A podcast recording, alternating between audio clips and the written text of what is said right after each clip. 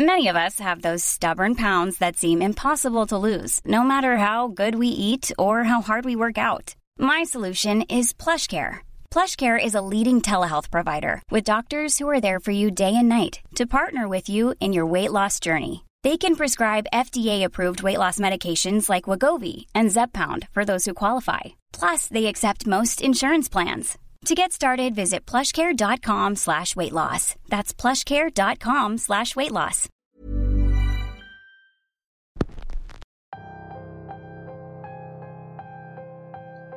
¿Alguna vez han sentido que están en un lugar al que no pertenecen? ¿O que en su cerebro existen recuerdos que tal vez ustedes nunca vivieron? De ser así, les recomiendo que escuchen toda la historia de hoy. Bienvenidos a un episodio más de Radio Macabra, su programa favorito de la noche. En esta ocasión vamos a tratar un tema del que poco se habla, pero que cuando lo hacemos, sin duda nos deja pensando mucho más. La historia de hoy tiene que ver principalmente con la reencarnación, y les prometo que no tiene desperdicio alguno, pues justamente eso es de lo que vamos a tratar. No los quiero interrumpir más. Espero que se encuentren bien esta noche y que se pongan los audífonos, porque estamos a punto de comenzar. La historia que les quiero compartir es difícil de procesar. Tienes que ser un creyente en la reencarnación, ya que de otra manera no tiene nada de sentido. Yo nunca pensé en la reencarnación como un hecho real, pero cuando conocí a Esdras, mi percepción de las cosas tuvo un cambio radical. Esdras y yo nos conocimos en la preparatoria. Ambos compartíamos muchas cosas en común. Veníamos de familias muy pobres y estábamos acostumbrados a trabajar para contribuir en casa. Esdras siempre fue un joven más razonable y maduro que el resto de nosotros. Creo que eso era parte del por qué me gustaba pasar tiempo con él. Siempre tenía un consejo de vida y las palabras adecuadas para hacerme ver las cosas de manera diferente, incluso en mis momentos más oscuros. Yo crecí sin un padre a mi alrededor, así que tener a alguien como Esdras a mi lado me daba la sensación de que podía tener a alguien a quien admirar, y por supuesto también alguien a quien seguir y escuchar. Aquello tenía una razón. Esdras en algunas ocasiones me llegó a decir que en realidad él tenía 31 años y que había muerto exactamente hace 38 años. Esto pudiera parecer increíble o salcado de alguna especie de serie de televisión, pero conforme fueron sucediendo las cosas, poco a poco me convencí de que tal vez todo lo que en un inicio me parecían simples cuentos pudo haber sido real.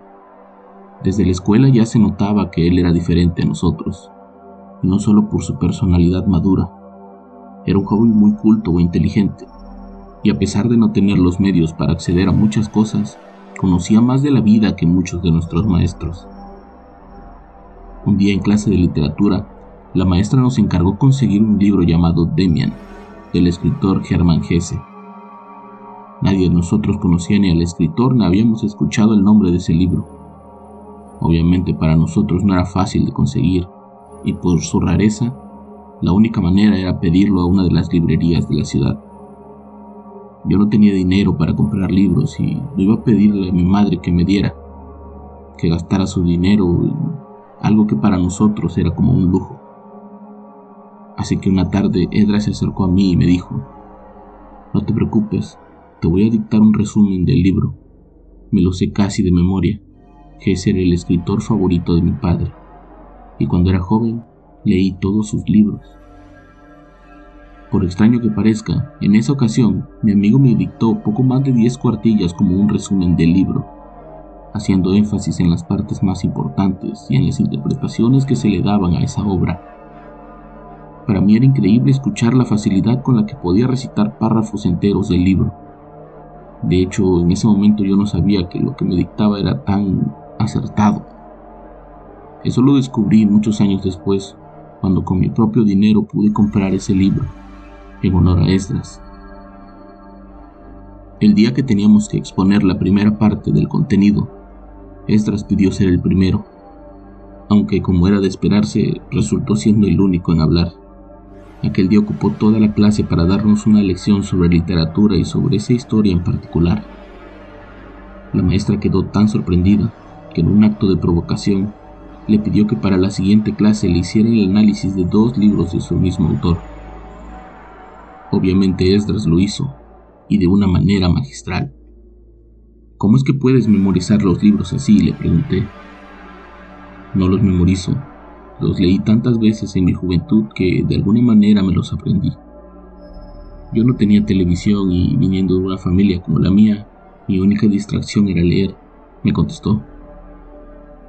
Pero si tienes televisión, cuando he ido a tu casa siempre hay alguien viendo novelas. Ya te dije, yo no soy quien tú crees.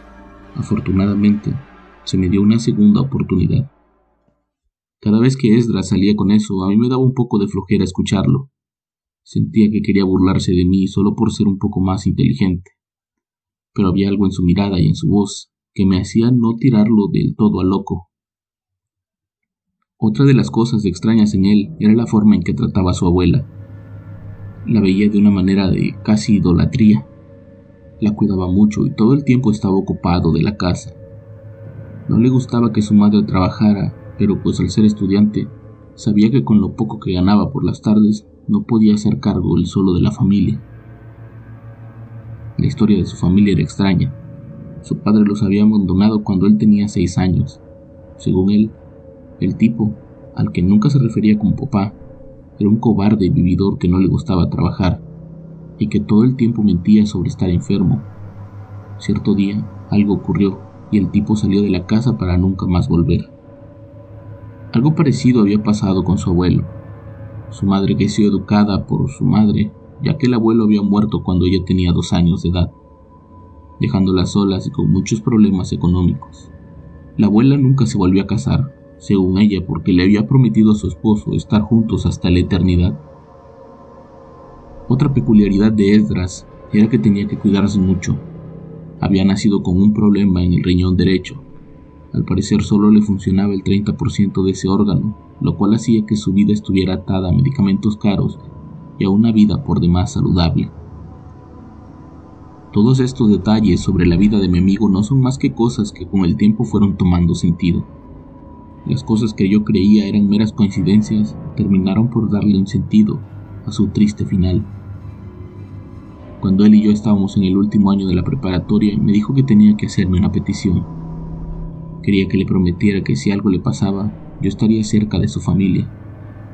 Quiero que cuides de mi mujer y de mi hija, me dijo sin permitirle que yo le hiciera alguna pregunta. Era tal su insistencia que para que me dejara en paz, acepté cumplir la promesa. Dos días después la policía lo atrapó y lo acusaron de la muerte de un hombre en un bar. Al hombre le habían metido cuatro puñaladas en el costado derecho, dejándolo desangrarse por completo en ese viejo bar. Los testigos vieron a Edras y no dudaron en acusarlo. La víctima era un hombre de unos 60 años, conocido por haber sido un delincuente de poca monta en su juventud. Por no ser un familiar directo, no me permitían visitarlo en la cárcel. Únicamente su madre y su abuela lo veían yo iba casi todas las tardes a casa de su mamá para saber noticias de él, pero ella casi no quería hablar conmigo. Casi siempre me respondía lo mismo. Él está bien, pronto lo vamos a sacar de ahí. Sus evasivas no me dejaban para nada tranquilo, así que comencé a investigar por mi cuenta. Fue así como me enteré que él mismo se había declarado culpable del asesinato, argumentando que era una venganza por una muerte ocurrida 38 años atrás. Fue ahí cuando recordé una de las tantas cosas que me decía en la escuela, pues según él, había muerto hacía 38 años. Esa tarde visité a su familia con la intención de contarle las cosas que Esdras me decía y que yo tomaba como meros cuentos. Cuando comencé, la primera en reaccionar fue la abuela, quien de inmediato se levantó de la silla y le dijo a su hijo, Te dije que no estaba loca, yo sabía que era él, algo en mi interior me lo decía. Las mujeres me contaron la historia de cómo había muerto el abuelo de Esdras. Una tarde, él regresaba de trabajar y venía acompañado de un amigo suyo, quien le dijo que tenía que pasar a cobrar un dinero al dueño del bar. En el lugar los hombres se hicieron de palabras, lo cual derivó en una pelea. El abuelo de Esdras, en su afán de defender a su amigo, se involucró en la pelea y un joven le enterró un cuchillo de carnicero en un costado, provocándole inevitablemente la muerte.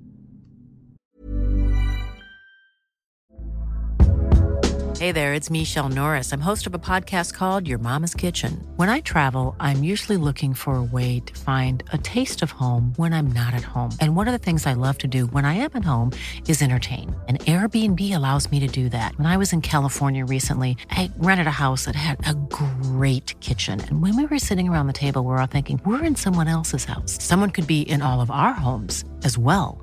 If you have a home, but you're not always at home, you have an Airbnb. Your home might be worth more than you think. Find out how much at airbnb.com/slash host.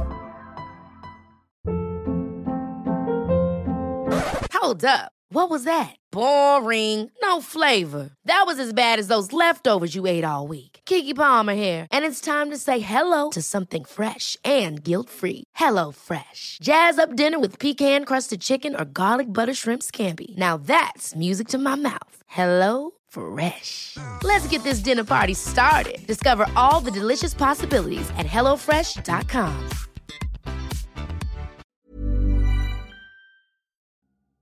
La primavera está aquí, así que es el mejor momento para sacar lo viejo de la rutina y vivir nuevas experiencias, entre ellas nuestros estrenos de terror, y hasta una nueva manera de obtener dinero con tus compras gracias a iBota. iBota es una app que puedes descargar totalmente gratis y que te da la mayor cantidad de dinero en efectivo en cientos de artículos y marcas, no solo en las botanas que disfrutas mientras nos escuchas, Olvídate de otras apps que son igual que brujos charlatanes y solamente te dan puntos fantasmas. Con iBota simplemente agrega tus ofertas a la aplicación y obtén dinero real que podrás transferir a tu cuenta bancaria, PayPal o tarjeta de regalo. No lo dudes y únete a una comunidad con 50 millones de usuarios que ya disponen de los beneficios de más de 2.700 marcas y tiendas, como Lowe's, Macy's, Sephora y Best Buy. Y para que termines de convencerte, en este momento iBota está ofreciendo a nuestro público 5 dólares solo por probar iBota usando el código ROR cuando te registras. Solo tienes que ir al App Store o Google Play Store y descargar la aplicación iBota gratis para comenzar a ganar dinero en efectivo y usar el código ROR. Esto es iBota en Google Play o App Store y usa el código ROR. Aprovecha los nuevos comienzos y corre a descargar la aplicación para ganar más cashback.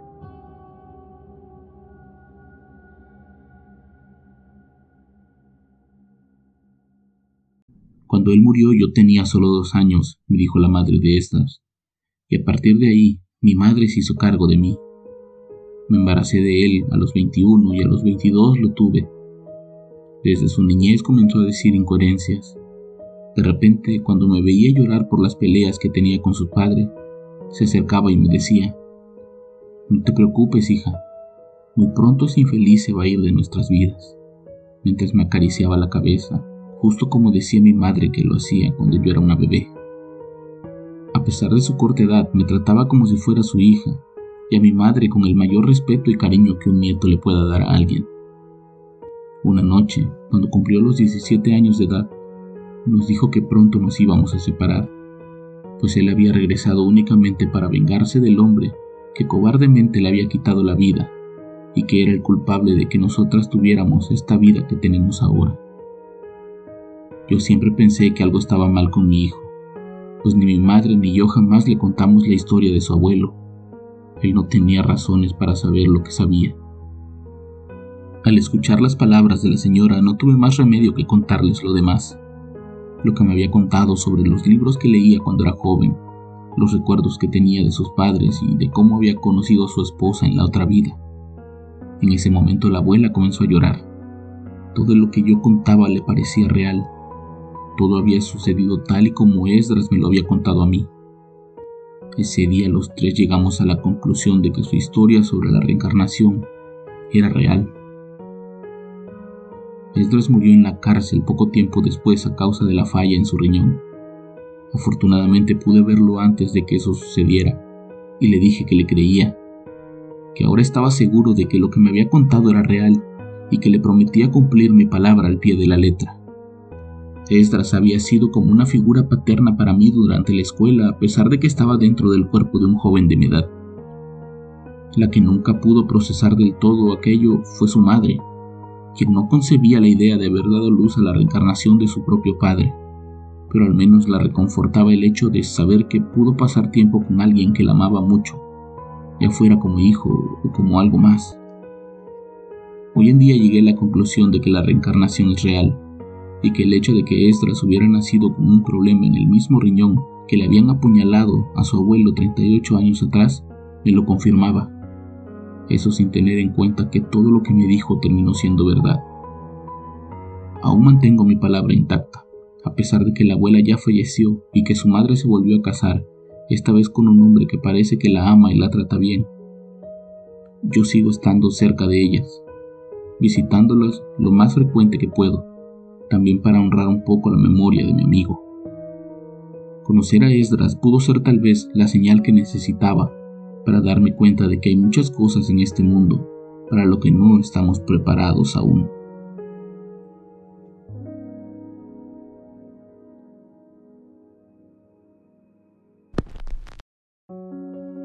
La próxima vez que escuchen la palabra reencarnación, Espero que abran su mente a todas las posibilidades que existen en el universo. Yo los espero la próxima semana con más historias, solo aquí, en Radio Macabra. Éxitos que te matarán de miedo. Buenas noches.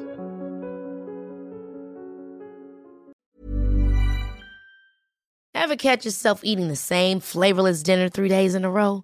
Dreaming of something better? Well, HelloFresh is your guilt-free dream come true, baby. It's me, Kiki Palmer. Let's wake up those taste buds with hot, juicy pecan-crusted chicken or garlic butter shrimp scampi. Mm. Hello Fresh. Stop dreaming of all the delicious possibilities and dig in at HelloFresh.com. Let's get this dinner party started. If you're looking for plump lips that last, you need to know about Juvederm lip fillers. With Juvederm Volbella XC and Juvederm Ultra XC, your lip look, whether it's subtle or bold, can last up to one full year with optimal treatment and no additional maintenance. Find a licensed specialist and see if it's right for you at juvederm.com today. That's J U V E D E R M.com. Add fullness to lips in adults over 21 with Juvederm Volbella XC or Juvederm Ultra XC. Do not use if you have severe allergies or a history of severe allergic reactions, or if you're allergic to lidocaine or the proteins used in Juvederm. Tell your doctor if you have a history of scarring or taking medicines that decrease the body's immune response or that can prolong bleeding. Common side effects include injection site redness, swelling, pain, tenderness, firmness, lumps, bumps, bruising, discoloration, or itching. As with all fillers, there's a rare risk of unintentional injection into a blood vessel, which can cause vision abnormalities, blindness, stroke, temporary scabs, or scarring. For full important safety information, visit juvederm.com.